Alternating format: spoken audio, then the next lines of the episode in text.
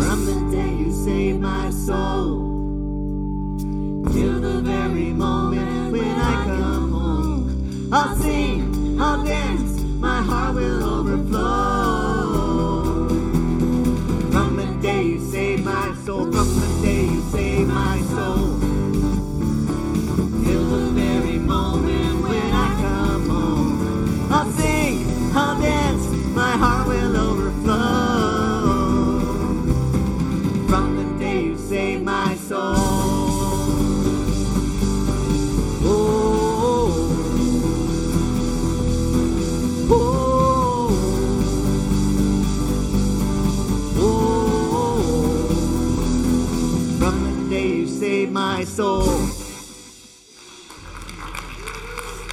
You can go ahead and grab, a seat. Amen. Good morning. This is the day that the Lord has made. We rejoice and be glad in it. It is good to see your smiling. Actually, I can't see your faces right now because of the lights, but I'm assuming you're smiling and happy and overjoyed to be here, gathered with the family of God. Um, it is nice to have rain. It's nice to have sunshine, and I love the springtime because I don't have to water my grass yet. It's just a, it is God is good in many many different ways. Um, a couple announcements: Open Arms, Baby Bottle Boomerang next week. What's what's the holiday next week? Father's Day. And when are the Baby Bottle Boomerang? They due back. Thank you. next week. But it's kind of weird. I was telling, I was talking to someone this week that we're not filling up these baby bottles, and there's not 40 pounds of change sitting out in a basket that we're delivering there. Um, but get online and fill up one of the online baby bottles um, so we can help them and help support Open Arms for the sanctity of human life. and to love these young moms and dads who are stepping into life at a faster pace than they anticipated, maybe made some bad decisions. We want to love them and care for them through open arms. What a wonderful, wonderful um, team they have over there. So, baby bottle boomerang, remember your baby bottles. Um, the other thing is high school graduation. I think they're still doing it. I think people are still graduating. I think there's parties going on. I think that's what I'm doing tonight. But Jason German, uh, Jason German, Jason Brownlee is going to honor them on the 22nd. They're going to do a barbecue. So if you know a high schooler here from the church that maybe m- might not know, they're going to do a barbecue for and just celebrate um, our graduating seniors. So let them know. Um, that's in the highlight page as well. Um, we also have the read scripture. Now, I ranted about it for at least 10 minutes last week. I'm not going to do it again, I promise, but I will continue talking about it for the next year and a half. Um, we are going to read scripture, and there is an app, the Read Scripture app, that has it mapped out what passages you're reading through the day. And if you don't want to get the app on your smartphone, or if you do not have a smartphone, I know some people still have flip phones, and it's kind of cool. They're in muse- museums mostly now, but some people still have them. I'm talking about one person in particular, but I will not mention his name. The uh, a close dear friend of mine. The uh, we have them printed out out at the information booth, the reading schedule. We would love it if you'd participate with us. Our hope and our goal is as we go through this next year that we are steeped in the Word of God as we read every single day together, that everybody in the body will be reading through together. So our conversations will be.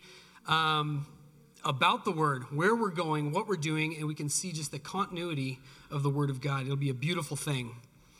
We'll also be doing our prayer. Now, I talked about the prayer time last week, and there's been a bit of confusion, and part of that is my fault. I couldn't find anyone to blame, so I will confess it right now. Um, one of the things is on the flyers, on your highlight page, it says prayer at hisplace.org is where you reach out. And in some of the other literature and writing and stuff, it says prayers. It is prayer without the S. So if there's an S at the end of your prayers, that sounds weird. That's the wrong one. Um, please reach out to Sharon. Sharon, would you raise your hand so we can see out there? There you go. Um, send her the time slot that you would like. Now, how often do you have to pray?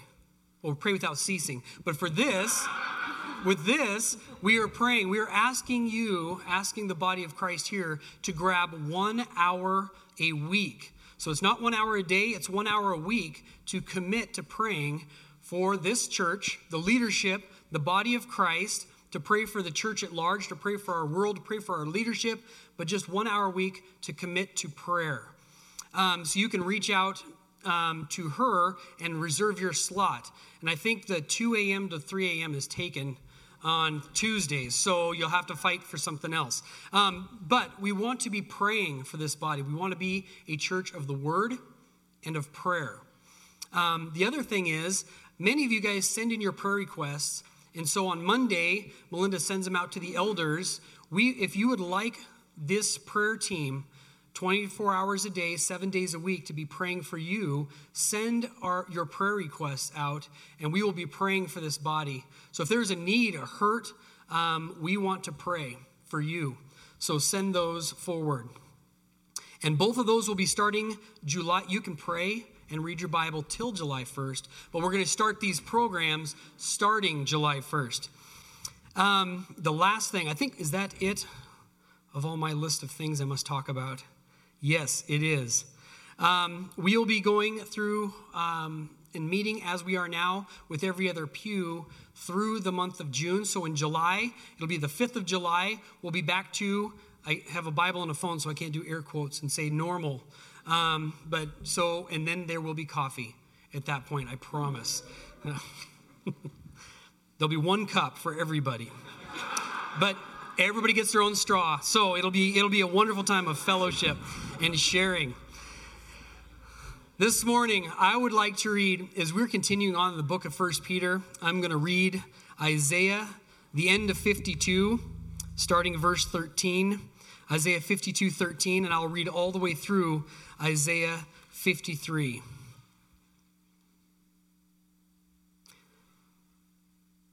Isaiah 52 13. Behold, my servant shall act wisely. He shall be high and lifted up, and shall be exalted. As many were astonished at you, his appearance was so marred beyond human semblance, and his form beyond that of the children of mankind. So shall he sprinkle many nations. Kings shall shut their mouths because of him. For that which has not that which has not been told them they see, and that which they have not heard they understand. Who has believed what he has heard from us? And to whom has the arm of the Lord been revealed? For he grew up before him like a young plant, and like a root out of dry ground. He had no form or majesty that we should look at him, and no beauty that we should desire him. He was despised and rejected by men, a man of sorrows and acquainted with grief, and as one from whom men hide their faces. He was despised, and we esteemed him not. Surely he has borne our griefs and carried our sorrows, yet we esteemed him stricken, smitten by God, and afflicted. But he was pierced for our transgressions, he was crushed for our iniquities. Upon him was the chastisement that brought us peace, and with his wounds we are healed.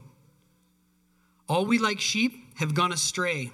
We have turned every one to his own way and the Lord has laid on him the iniquity of us all. He was oppressed and he was afflicted, yet he opened not his mouth. Like a lamb that is led to the slaughter, like a sheep that before its shearers is silent, so he opened not his mouth. By oppression and judgment he was taken away. And as for his generation, who considered that he was cut off out of the land of the living, stricken for the transgression of my people. And they made his grave with the wicked and with the rich man in his death, although he had done no violence, and there was no deceit in his mouth. Yet it was the will of the Lord to crush him. He has put him to grief. When his soul makes an offering for guilt, he shall see his offspring and shall prolong his days. The will of the Lord shall prosper in his hand. Out of the anguish of his soul he shall see and be satisfied. By his knowledge shall the righteous one, my servant, make many to be accounted righteous, and he shall bear their iniquities. Therefore I will divide him a portion with the many, and he shall divide the spoil with the strong, because he poured out his soul to death and was numbered with the transgressors. Yet he bore the sins of many and makes intercession for the transgressors. Let's pray. Holy Father, Heavenly Father, Creator God, we, we gather here to worship and celebrate. We worship you in our giving, we worship you in our serving, we worship you in song, we worship you in the word. Father, the reason we worship you is because you are worthy of worship. And in your sovereignty, your, your perfect plan, you sent your Son to live holy and perfect, not be esteemed by men, but to die on the cross, shed his blood on our behalf so that we can know you, be right with you, be adopted by you. Father, we worship you and we praise you because no man could think of this, this beautiful plan of salvation that you have given us. So we worship as we gather together. We worship you because you sent your son to die for us. It's because of Christ on the cross that we can love one another, care for one another, lift one another up. Father, we, we honor you and we love you. Thank you for this body here at his place. Thank you for the church at large, but thank you for the people that you have gathered here. In your son's precious name, amen.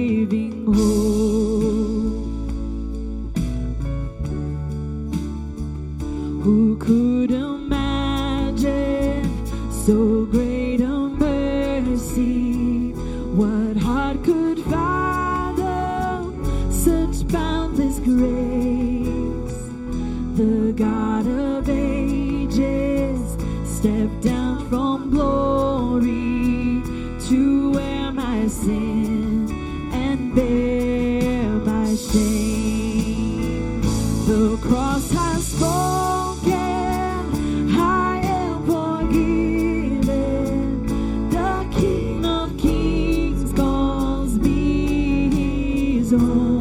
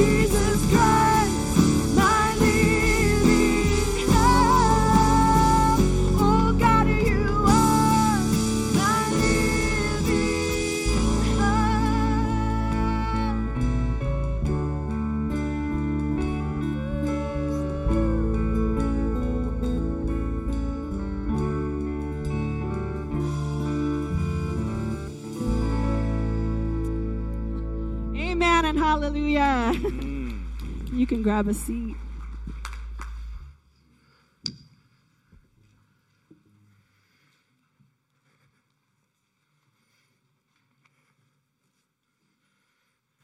Wow.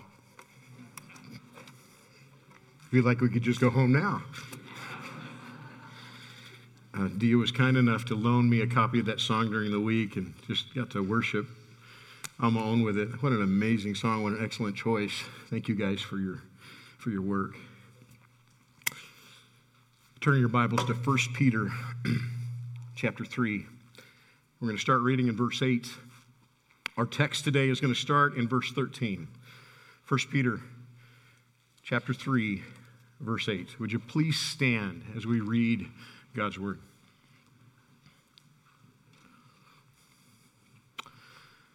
Finally, all of you have unity of mind, sympathy, brotherly love, a tender heart, and a humble mind. Do not repay evil for evil or reviling for reviling, but on the contrary, bless, for to this you were called, that you may obtain a blessing. For whoever desires to love life and see good days, let him keep his tongue from evil and his lips from speaking deceit. Let him turn away from evil and do good. Let him seek peace and pursue it. For the eyes of the Lord are on the righteous, and his ears are open to their prayer. But the face of the Lord is against those who do evil. Now, who is there to harm you if you are zealous for what is good? But even if you should suffer for righteousness, righteousness' sake, you will be blessed. Have no fear of them, nor be troubled, but in your hearts honor Christ the Lord as holy, always being prepared to make a defense to anyone who asks you for a reason for the hope that's in you. Yet, do it with gentleness and respect, having a good conscience, so that when you are slandered, those who revile your good behavior in Christ may be put to shame. For it is better to suffer for doing good, if that should be God's will, than for doing evil. For Christ also suffered once for sins, the righteous for the unrighteous, that he might bring us to God, being put to death in the flesh, but made alive in the spirit, in which he went and proclaimed to the spirits in prison, because they formerly did not obey when God's patience waited in the days of Noah while the ark was being prepared, in which a few, that is, eight persons, were brought safely through water. Baptism, which corresponds to this, now saves you not as a removal of dirt from the body, but as an appeal to God for a good conscience through the resurrection of Jesus Christ, who has gone into heaven and is at the right hand of God with angels, authorities, and powers having been subjected to him. Since therefore Christ suffered in the flesh, arm yourselves with the same way of thinking. For whoever has suffered in the flesh has ceased from sin, so as to live for the rest of the time in the flesh no longer for human passions, but for the will of God. For the time that is past suffices for doing what the Gentiles want to do living in sensuality, passions, drunkenness, orgies, drinking parties, and lawless idolatry with respect to this. They're surprised when you don't join them in the same flood of debauchery and they malign you. But they will give account to him who is ready to judge the living and the dead. For this is why the gospel was preached, even to those who are dead, that though judged in the flesh the way people are, they might live in the spirit the way God does. This is God's word for you today. Let's pray. Lord, uh, we need nothing more than to hear from you. Uh, I pray that you would enable me to speak your word rightly with you in mind at all times. Lord, I pray you'd give us wisdom to sort through the true meaning of this really hard passage. We need your Spirit's help to do that. In Jesus' name I pray. Amen. Please be seated.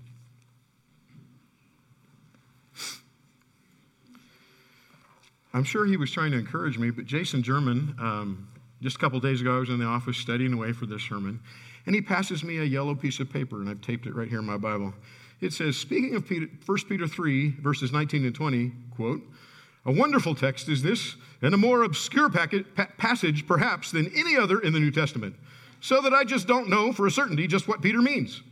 That's a quote by Martin Luther.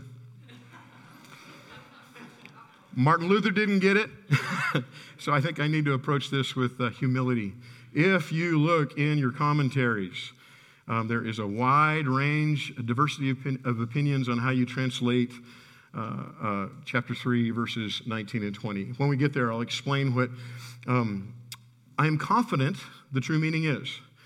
Um, your confidence should not be based in my confidence. Your confidence should be based in God's word. I am confident that God's word is crystal clear in what it means.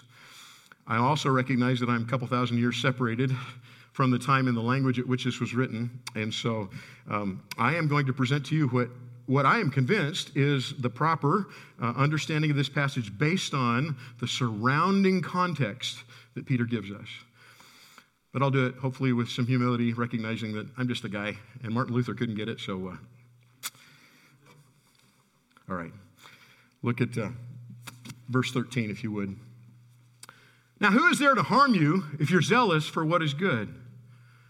But even if you should suffer for righteousness' sake, you will be blessed. Oh, we find ourselves in the section that's talking about suffering. Now, I'm going to see how well I've done so far in helping you guys to understand the roadmap of 1 Peter. 1 Peter chapter 1, the first half of chapter 1 is about. I, I'm, I got electronic ears and I'll turn them up, but I need you to speak loudly. First, first half of first, first Peter chapter 1 is about. I have no idea what y'all just said, but I'm sure you said joy and suffering. All right. The second half of 1 Peter chapter 1 through chapter 2, the first half is about holiness. That's right. Thank you very much. God calls us all to a holy life, separated to him for his purposes.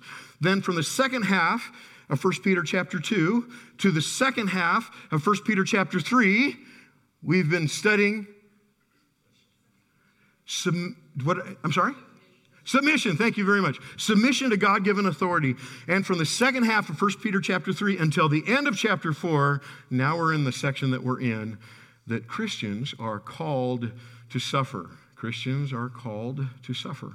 Wow, called and suffer. Those are two words I don't really like being side by side together, just like I didn't like necessary and trials in chapter 1 being very close together, but they are. So let's consider this. Now, who is there to harm you if you are zealous for what is good? In other words, what Peter is saying, it's really unlikely that people are going to persecute you for doing what's right. Because most of the time, what's right, people are fine with. But he, when he talks about doing what is good, it means what is honoring to God in relation to a culture that is separate from God. Now remember, in this culture, Christians are not thought well of at all. They're, they're disrespected, they are suspected of having treasonous ideas towards the Roman government. Um, Christians were considered atheists. Why? We didn't worship, Christians didn't worship the pantheon of Greek gods, and they didn't give the pinch of incense to Caesar. So they were considered atheistic because they, I guess they just didn't have enough gods. They were also considered to be perverse because they did not understand what the Lord's Supper was about, the symbol, symbols of the blood and the body of Christ in the Lord's Supper, and they didn't understand uh, what the love feast Christians were having were about. And so Christians were really ill thought of in this culture. And to become a Christian, you put a target on your back. All right? That's the context. But even in that context, what does Peter say? Now, if who is there to harm you, to persecute you for your faith, if you're zealous for what is good, if your, your great desire is to please God? And it's a rhetorical question. Usually, the answer is nobody's going to persecute you for that. But sometimes it does happen. Verse 14, but even if you should suffer for righteousness' sake, and that's the key, for righteousness' sake, is in obedience to Christ, representing Christ truthfully, and in the way in which we'll find out later, he tells us that we should represent him truthfully. There's actually a, a, a heart condition that we need to have while we represent him, and it, and it shows in how we deal with other people. But even if you should suffer for righteousness' sake, you will be blessed. In fact, the words will be aren't even in the Greek, so you could say it this way you are blessed. In other words, there's a blessing to believers when Christians suffer. And there are, there are, there are four things that I see here that answer the question why must Christians suffer? Why must Christians suffer? The first one is this it opens doors for the gospel. Christians, when they suffer for the sake of righteousness, enduring it, staying true to Christ, and enduring it in the right manner, it opens doors for the gospel because look what he says next. Have no fear of them, nor be troubled, but in your hearts honor Christ the Lord as holy. And this is a quotation from Isaiah 8, 12 and 13, which reads this way Do not fear what they fear, nor be in dread, but the Lord of hosts, him you shall honor as holy. And you notice Peter just swaps Jesus' name in there for Yahweh Sabaoth. By the way, if you don't know, Yahweh, the, the, the, the covenant name of God, is applied to both Father and Son and Holy Spirit. Have no fear of them, nor be troubled. Isaiah indicates, don't fear what they fear. And this is, uh, uh when Isaiah wrote this, the, uh, the uh, invading armies were coming in to take the people away into captivity. And God is telling him in his context, don't fear what the people of Israel fear who are rebelling against me, those rebelling against me. Don't have the fear that they fear. You instead, Isaiah, Fear me, reverence me, and let your actions, how you live your life, show that I am the one that you reverence.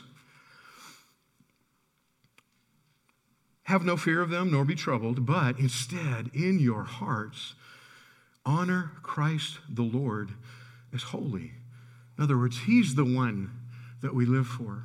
Recognizing who He is, we live for Him. He's, he is holy, and what has he called us to be? Holy, right? You shall be holy, for I am holy. He said that in the previous chapter. Always being prepared to make a defense to anyone who asks you for a reason for the hope that's in you. Now, notice, this, this, is, this is in the context of living a righteous life that actually brings attack or persecution from unbelievers causes suffering in the life of the believer, but nevertheless, it also results in them asking a question why do you hope in Christ? Why do you believe the promises God has made? I can see you believe them because of your life. Why in the world do you believe it? That's the idea. Think about this a Christian life lived in a God honoring way through the power of the Holy Spirit in accordance with His Word has power to open doors for the gospel power to open doors for the gospel. Now, the gospel must be shared with words because there's a content we've got to get across. They need to know who they are and their sin and Jesus and who he is and, and his, uh, uh, his satisfactory death on the cross in the place of all who would trust him for sins. They need to know information about him. And then the Holy Spirit will take that and grow faith in their hearts in your hearts, honor Christ the Lord as holy, always being prepared to make a defense to anyone who asks you for a reason. This word reason is going to come up a little bit later in a different context, but it's almost like a trial. It's almost as if you're put on trial and you're asked to tell the whole truth, nothing but the truth. So help me God. This is why I hope in Christ. Are you prepared to give that defense? Are you living your life in such a way that people are asking you about your faith. Why do you trust in Christ? Christians should live extraordinary lives. Extraordinary in what way? That we're just simply devoted to God and His pleasure. Now, none of us do this perfectly, neither do I. We all have room to grow. But that's who we're called to be. Remember, we're called to proclaim the excellencies of Him who has called us, right? We've seen that. All right always being prepared to make a defense to anyone who asks you for a reason for the hope that is in you. Yet, we need to do this with gentleness and respect, having a good conscience. Interesting. The word gentleness means, means it's the idea of we need to be humble. We need to be considerate towards the person we're talking to. This unbeliever that's even persecuting us, perhaps, we need to be not self focused, but focused on their good. This gentleness um, this, this gentleness is the exact same word that's used for wives towards their husbands in chapter 3, verse 4. Guess what? We're all called to this, are we not? We're all called to not be full of, well, I'm called not to be full of Dave, and you're called not to be full of you, but we're to be careful about the person we're speaking to and about their eternal destiny. So the words that come out of our, out of our mouths will be respectful and gentle. The word gentle is the word, I'm sorry, that, that I think I misspoke, that was applied to wives towards their husbands. And the word respect is the same word that was used in chapter 2, verse 18, and chapter 3, verse 2, referring to how slaves would respond to their masters respectfully, and referring to how wives should respond to their husbands. Again, these are concepts that are common to all of us. We're all called to be gentle and respectful of other people. Part of the reason I don't do Christian social media, because gentleness and respectfulness is hard to find. I'll stop there. Why is this important? Why is this important? I'll tell you a story. Um, a number of years ago, less than 10, more than five, somewhere in there, there was a young man that had come to me through his mother. Um, he was married, newly married, and he was not yet a believer. And he wanted marriage counseling. And um, of course, marriage counseling for a non believer, what do they need most of all? They need to have a heart transformation by coming to faith in Christ. Because that's the only way you're going to have the kind of heart that you need to treat your wife the way that the Bible calls you to treat her, right? Well, and so this was pretty much an evangelistic endeavor, and we had him over in our house, and we'd, we'd care for him, and eventually had his, his, uh, his wife in our home. Um, and just kept continuing to show him the gospel while showing him the principles for marriage, knowing that unless he understood the gospel and came to faith in Christ, those principles weren't going to help him too much because he wouldn't have the heart to follow through. So it was a gospel thing that we were doing. And I really felt like this is just Dave's opinion. This and two bucks will get you a bad cup of coffee somewhere, but but I really felt like he was getting closer and closer to, to wanting to turn his heart over to Jesus. Well, there was a lady in our community, um, a believer, that uh, for some reason just decided she was fed up with him not praying the prayer. So she drove over to this young guy's house and she manipulated him into immediately praying the prayer. You guys know that you're not saved by praying a prayer, right? you're going to see later in this, in this chapter, salvation comes to a heart that is appealing to Christ for a clear conscience by removal of sin. It's a heart thing that expresses itself often in prayer, but the prayer itself doesn't save. Well, so this young man was told he was a believer because he prayed that prayer. And you know what happened to his life? It just got worse and worse and worse. But unfortunately, now he was inoculated, it felt like, to the gospel. Can you see how important it is how we share the gospel? That lady did not show respect or gentleness in how she dealt with him. She was only concerned with what? She felt it was his time, and she was the one who determined that, as if that's not up to God. How we share the gospel is just as important to God that we share. Why? If you think about it, well, continue reading, he'll explain it. We need to do this with gentleness and respect, having a good conscience, so that when you are slandered, those who revile your good behavior in Christ may be put to shame. For it is better to suffer for good, if that should be God's will, than for doing evil. Why? Suffering for good actually opens doors for the gospel, but suffering because we've done evil, and in this case, it could be even not being respectful or gentle with the people to whom we're sharing, closes doors for the gospel. It's important how we do it. But let me notice, he says in verse 16, we need to have a good conscience. What does it mean to have a good conscience? Well, let's see if we can define what conscience is. I'm going to take you to Romans chapter 2 real quick. Romans chapter 2, verse 14 says this When Gentiles, that would be unbelievers in this case, who do not have the law, by nature do what the law requires, they're a law to themselves, even though they don't have the law. They show that the work of the law is written on their hearts while their conscience also bears witness. What I want you to see is how the Bible defines a biblical conscience is God's work in the human heart, even at birth, to establish within you a sense of his moral law, right and wrong. That's why, you know, honestly, even with unbelievers, we share much in common as far as what we see as being right and wrong. In most cultures, it's wrong to murder, right? Okay, that's why. Why? Because as um, people made in the image of God, part of that image that he stamped upon every human being, and by the way, that image is best defined as what God gives us to fulfill our roles as his ambassadors, as subregents over the earth in his place, serving him by, like they said in the garden, ruling over the world. So, God, when, when, he, when he gave you his image, he gave you everything you needed to live in such a way that you could obey that original commandment. Well, guess what? In the fall, our consciences to some degree have been damaged because all of God's mark upon us has been marred a bit. But even so, we everyone has a conscience unless they've pushed it down and pushed it down and it's become seared. That's a fairly rare person. Believers, when we share the gospel with other people, not only are we to do it with gentleness and respect, but we're to continue to have a good conscience. That means we're not to do anything that we believe violates what God has given us in His Word. Interestingly enough, the Bible also says in 1 Corinthians 8 12, remember the discussion about, uh, did I even mark that in my Bible? Remember the discussion about uh, meat sacrificed to idols that that church was having? In the Corinthian church, people were coming out of a pagan background, and because they'd formerly eaten uh, at, at at uh, pagan temples, meat sacrificed to idols, their consciences were compromised. Even when some of them got saved, they still couldn't be around seeing other believers eat meat that was bought on the market that had been sacrificed to idols. Their conscience was compromised.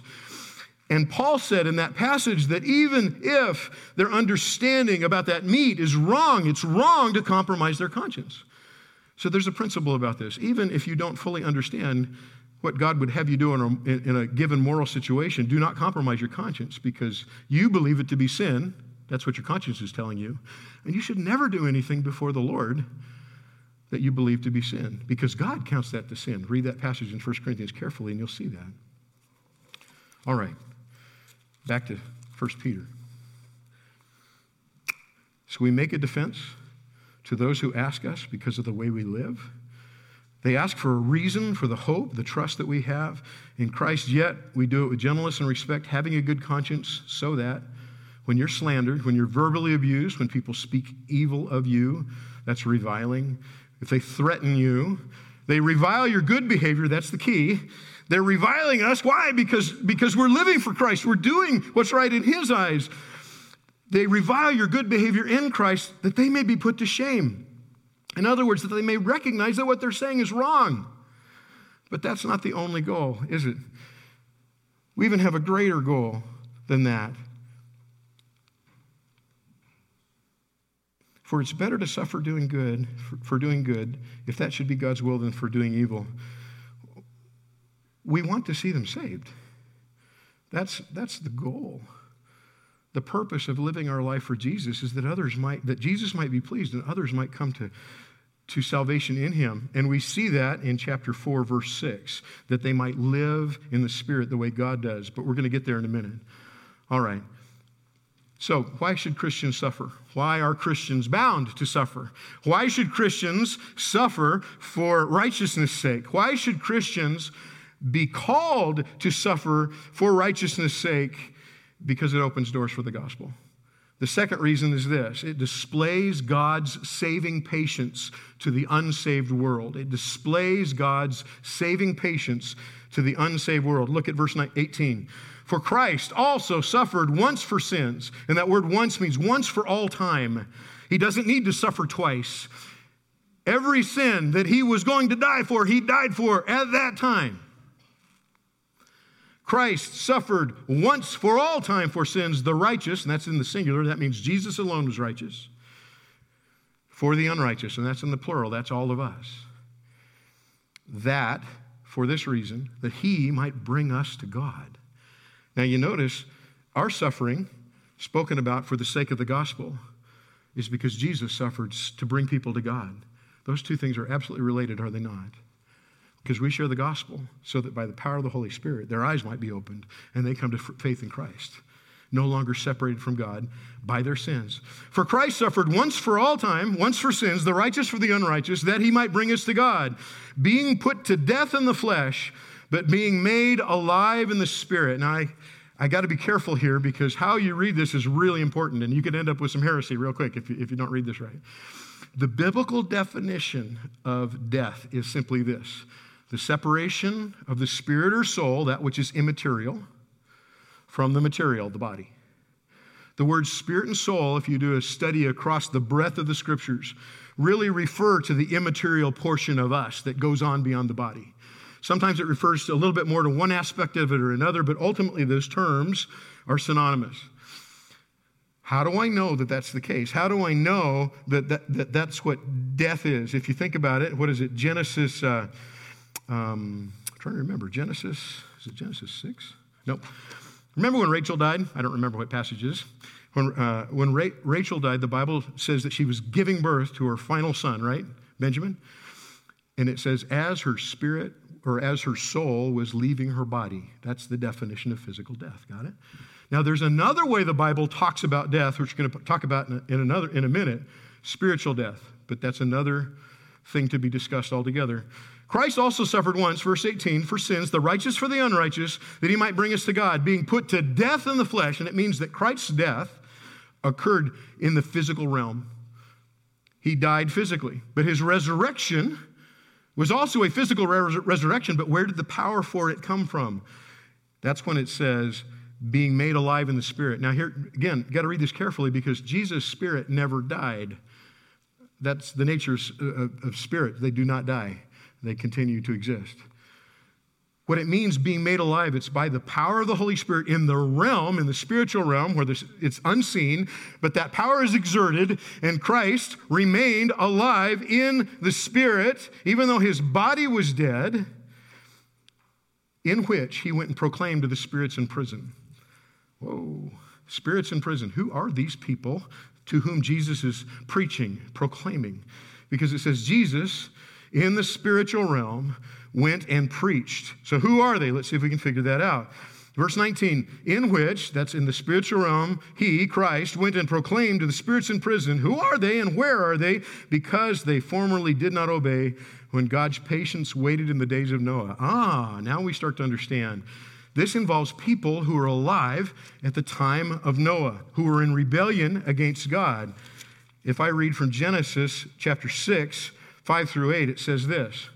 The Lord saw that the wickedness of man was great in the earth, and that every intention of the thoughts of his heart was only evil continually. And the Lord regretted that he had made man on the earth, and it grieved him to his heart. So the Lord said, I will blot out man whom I've created from the face of the land, man and animals and creeping things and birds of the heaven, for I am sorry that I've made them. But Noah found favor in the eyes of the Lord. You see, during this time, the whole earth was in rebellion against God. The whole earth. The intention of man's heart was only evil all the time, 100% of the time. That's why God brought the flood, and it was worldwide to destroy all of humanity and even that which we'd touched, like the animals and the plants and everything else. God's judgment was upon men and women, sinful humanity. Because why? They were in active rebellion because they formerly did not obey when God's patience waited in the days of Noah. Interesting, the word patience, I like how the King James translate this. His long suffering. God put up with humanity. For how long? Well, as much as 120 years, because not too long before that text that I just read, God said the days of man are going to be 120 years long. And it doesn't mean their lives are limited to that. It means at the end of 120 years, I'm, I'm everybody out of the pool. Actually, no, everybody in the pool and you just keep treading water until you can't anymore.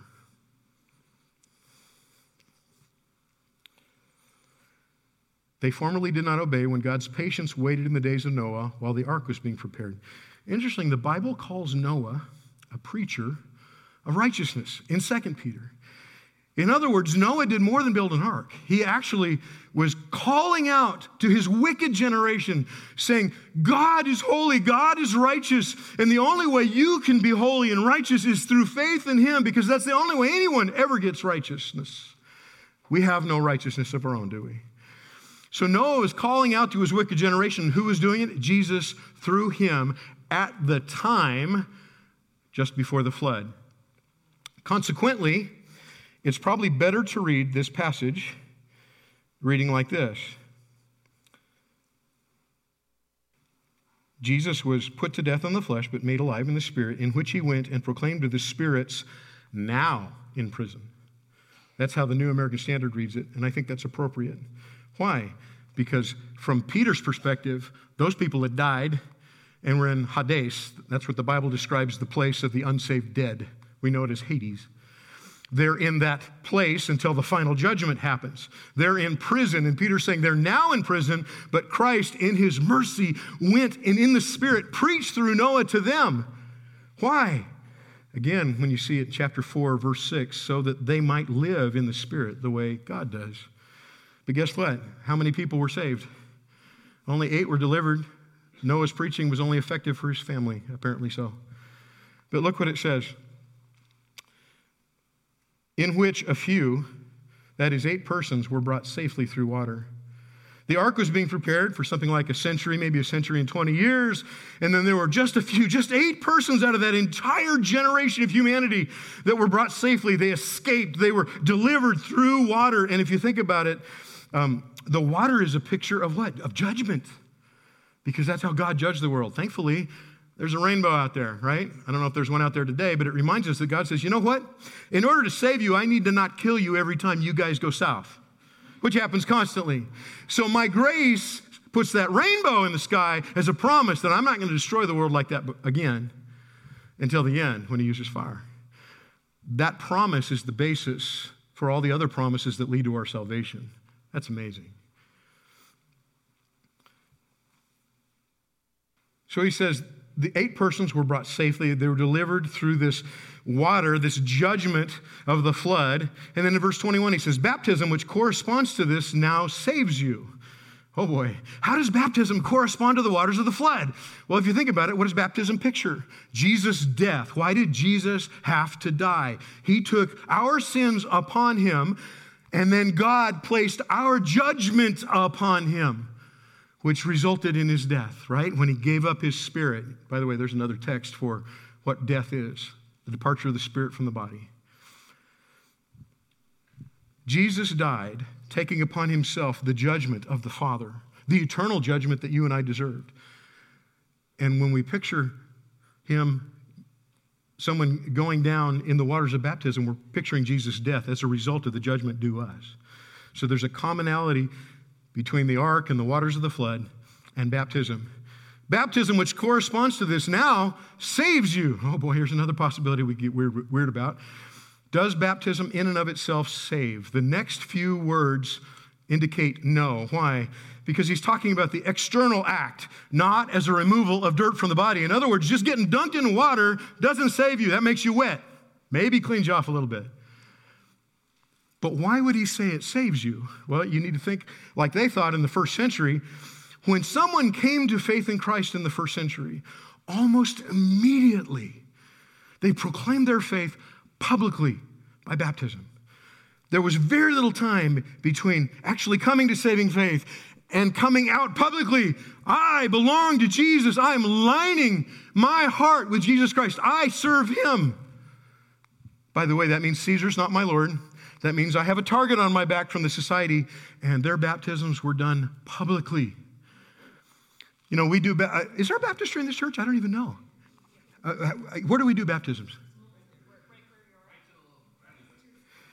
I'm sure you said right here. Okay. Um, but see, back then it wasn't done in a church building with just believers, it was done in public so that non believers who thought y'all were weird and thought y'all were subversive saw that person line up with y'all and saw that person say, I belong to Jesus Christ.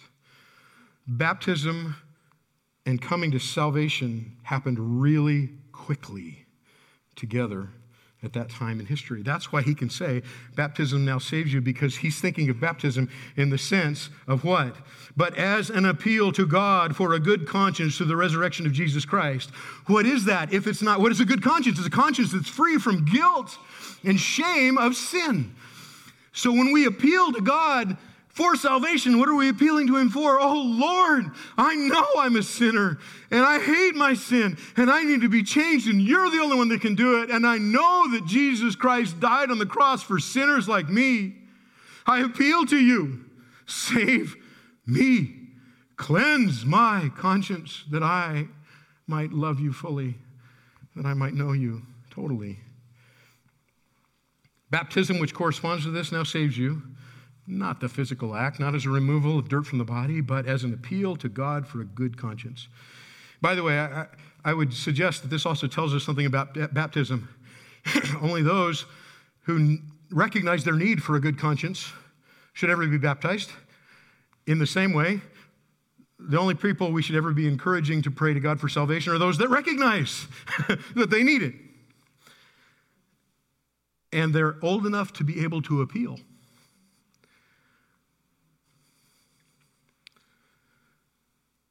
And that appeal is always made through the resurrection of Jesus Christ. Verse 22 Who has gone into heaven and is at the right hand of God with angels, authorities, and powers having been subjected to him. Chapter 4, verse 1 says this Since therefore Christ suffered in the flesh, arm yourselves with the same way of thinking. So, why, why do Christians suffer? Why are we called to suffer? Why must we suffer for righteousness? The first thing was it opens the doors for the gospel. Number two, it displays God's saving patience to sinners, just like God displayed it through Noah's preaching for like a century plus to unbelieving people.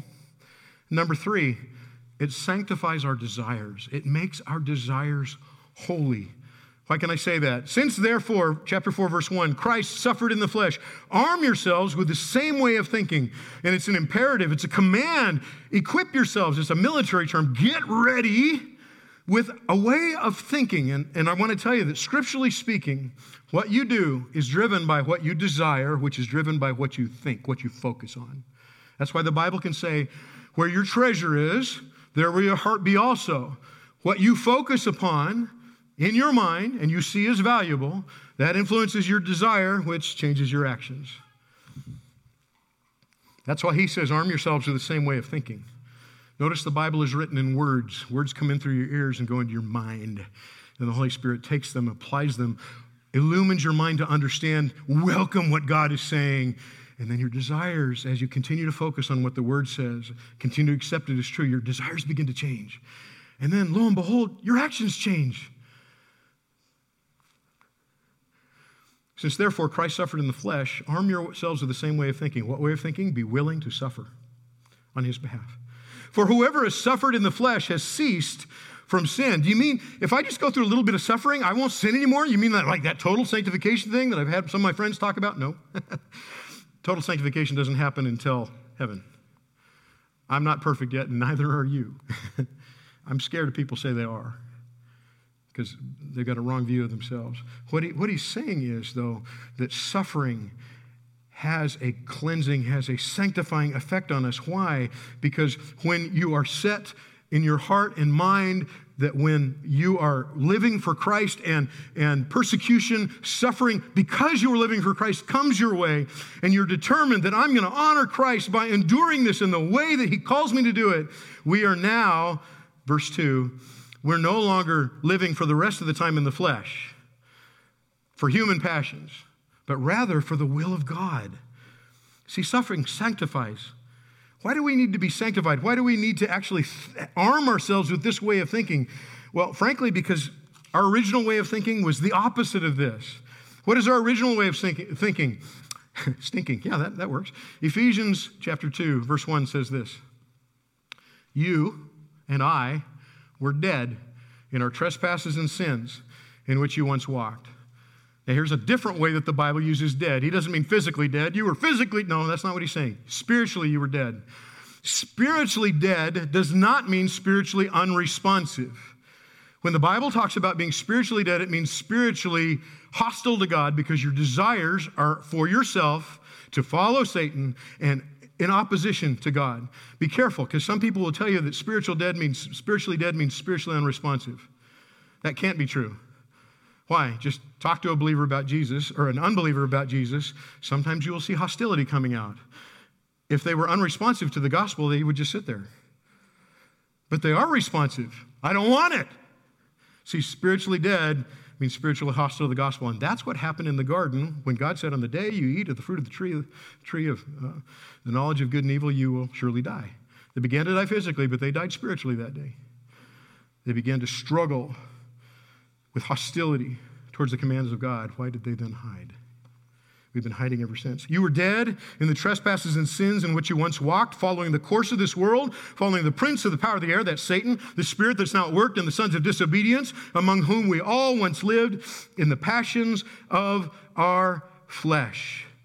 Romans 8 7 indicates that our flesh is always, for all time, hostile to God. That's why until you are made spiritually alive, you are hostile to God. It's by the grace of God that we're saved. Praise God. We used to carry out the desires of the body and the mind. We were by nature children of wrath like the rest of mankind, but God, being rich in mercy, because of the great love with which He loved us, even when we were dead in our trespasses, made us alive together with Christ. By grace, you have been saved. Amen? yeah. That's, yes. Yes we no longer want to live in the flesh as believers, and suffering helps us to prioritize our love for Christ over those old fleshly desires. It is a blessing. That's why it says, rejoice when you face various trials, because God intends them to bless you, to strengthen your faith, and to cause you to persevere to the end. Now he gives another reason, verse 3, chapter 4, verse 3 For the time that is past suffices for what the Gentiles want to do. Here's what I want you to see. Not only does suffering for righteousness' sake in the life of the believer open doors for the gospel, not only does it display God's saving patience to sinners, not only does it sanctify our desires, but it brings eternal perspective, which we really need. It helps us to see things and people the way God sees them, right?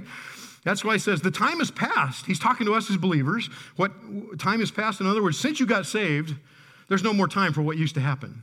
Because he says the time has passed suffices for doing what the Gentiles want to do. Have you ever met somebody where you shared the gospel with them? They were re- relatively young and they said something like this Well, I believe what you're telling me. I recognize my sin. I'll give my life to Jesus in a few years after I've sowed my wild oats. Y'all heard that? Anybody heard that? I've heard that. Uh, dumb as a box of hammers. Because look what it says. The time that's passed suffices for doing what the Gentiles want to do. Shall we continue in sin that grace may abound as believers? May it never be. And then he describes what we used to do living in sensuality, passions, drunkenness, orgies, drinking parties, and lawless idolatry. And I'm not going to describe those in detail, but I think you get the gist.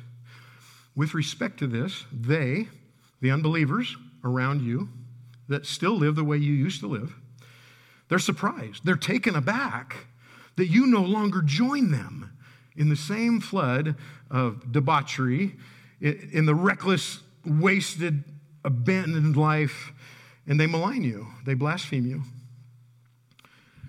Think about this when a believer gets saved, he doesn't live the same way. Somebody that's still living the same way as they lived when they got saved isn't saved. At least after a little bit of time has passed for the Holy Spirit to work on sanctification. There's no such thing as an unchanged believer. No such thing as an unchanged believer. Now we're in process. Nobody, nobody's all the way there. Maybe my wife's close, but she knows that's a joke. They're surprised when we don't join them in the things we used to do, and they malign them. But notice this they will give an account to him who's ready to judge the living and the dead. And the word account is the same word used for the reason you were to give to the non believer when they ask you why you have faith in Christ, why you have hope in Christ. In other words, we give our account to them about our love for Jesus and why we're devoted to Him because ultimately, if they do not come to faith in Christ, they are going to give an account to God, who is ready to judge the living and the dead. Why? For this is why the gospel is preached even to those who are dead. And again, I think the way the NIV and the Holman Christian Standard translates it is better. This is why the gospel is preached even to those that are now dead. In other words, the gospel in the past was preached to people who didn't accept it or did accept it, but they're now dead. So that, look what happens, that though judged in the flesh the way people are, they might live in the way in the spirit the way God does. In this case, judged in the flesh means this they die. Because all of us ultimately have been judged in the flesh because of the sin of Adam and Eve. Every one of us will physically die. The Bible says it's appointed to man once to die and then the judgment, right? So we're all going to ultimately experience the Edenic judgment because we're going to die. However, our eternal fate depends on whether or not we've trusted in Christ. And the goal the goal of our suffering in this world of unbelievers is so that even though when they die, when they're judged in the flesh, the way all people are, that they might live in the Spirit the way God does.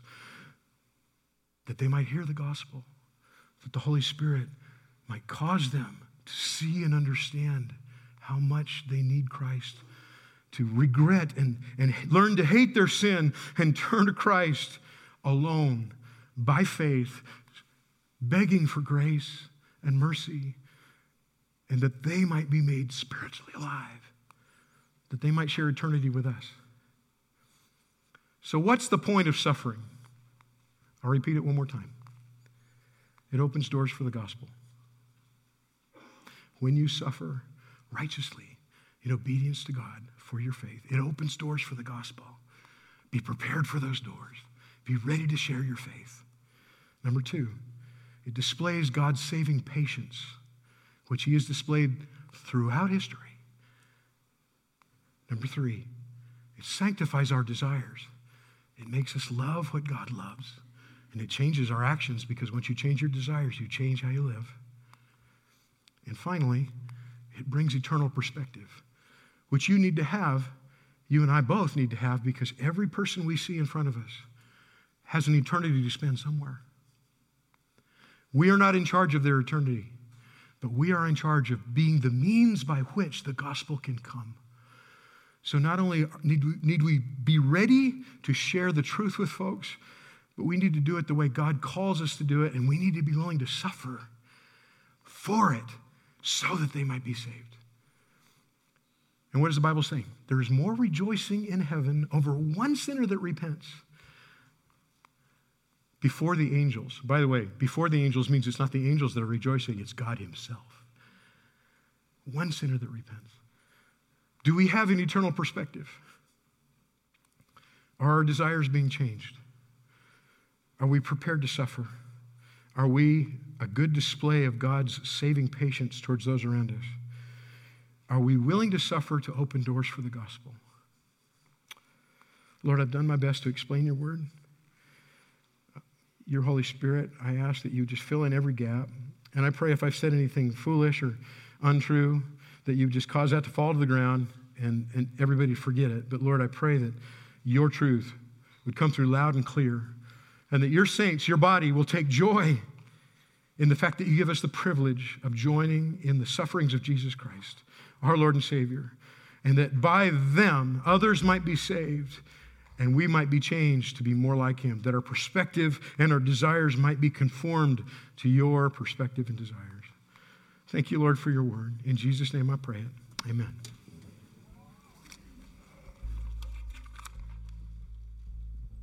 Please stand with us as we close this service.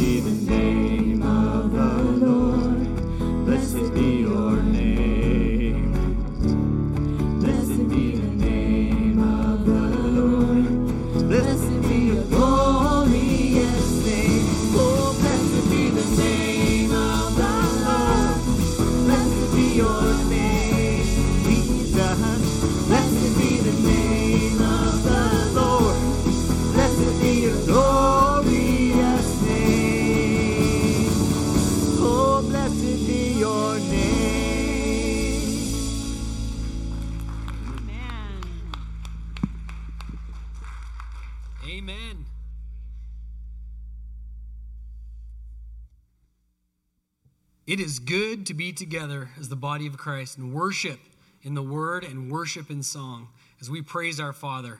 I'm going to read just a small passage from Romans 5, talking about who we are and what we're to do as an encouragement to us as we go out today. Um, we do the tasks that God set before us, hopefully, a day of rest, um, and then for this week. Romans 5.